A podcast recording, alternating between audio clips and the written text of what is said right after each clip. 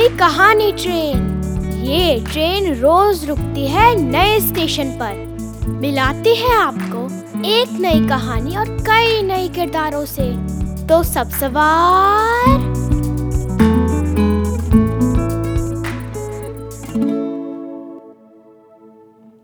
आज सुनते हैं जुगनू प्रकाशन के लिए लिखी बरखा लोहिया की कहानी, भूतों की बारात।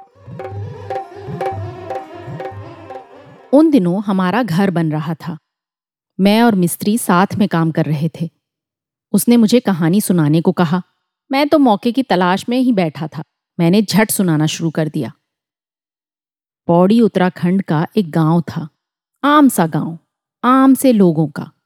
वहाँ शाम होते ही सन्नाटा छा जाता था। कोई घर से नहीं निकलता था। जानवरों के डर से नहीं, भूतों के डर से। कहते हैं एक दिन एक लड़का भूत देखने निकल पड़ा। वो घंटों भूत के इंतज़ार में बैठा रहा, पर कुछ नहीं दिखा। अचानक दूर कोहरे के बादलों से आवाज़ें आने लगी। गाने, बजाने, चीखने, चिल्लाने की आवाज़ें। पास आया तो देखा भूतों की बारात। उसके पैरों तले की ज़मीन खिसक गई, पर बीच हवा में ही उसे किसी ने पकड़ लिया।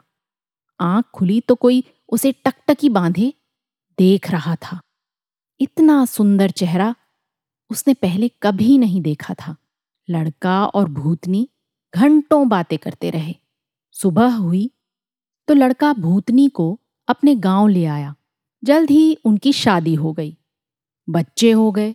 भूतनी इंसानों की दुनिया में बस गई थी। बस एक मुश्किल थी। वो यहाँ बोलती नहीं थी। बच्चे बड़े हो गए थे। उन्हें कुछ गड़बड़ लगने लगी। उनकी माँ औरों से अलग थी, कुछ बोलती नहीं थी। एक दिन उन्होंने बेलन छुपा दिया। उन्होंने सोचा कि माँ अब तो कुछ बोलेंगी ही। भूतनी पूरे दिन बेलन ढूंढती रही, पर बेलन कहीं नहीं मिला। सुबह से शाम हो गई। आखिर में वो चिल्ला दी, मेरा बेलन कहाँ है? और बोलते ही वो गायब हो गई। मेरी कहानी खत्म होते ही मिस्त्री ज़ोर ज़ोर से हंसने लगा। मैंने गुस्से में पूछा, इसमें हंसने वाली क्या बात है? वो थोड़ी देर हंसा, फिर बोला, ये तो मेरी ही दादी की कहानी है।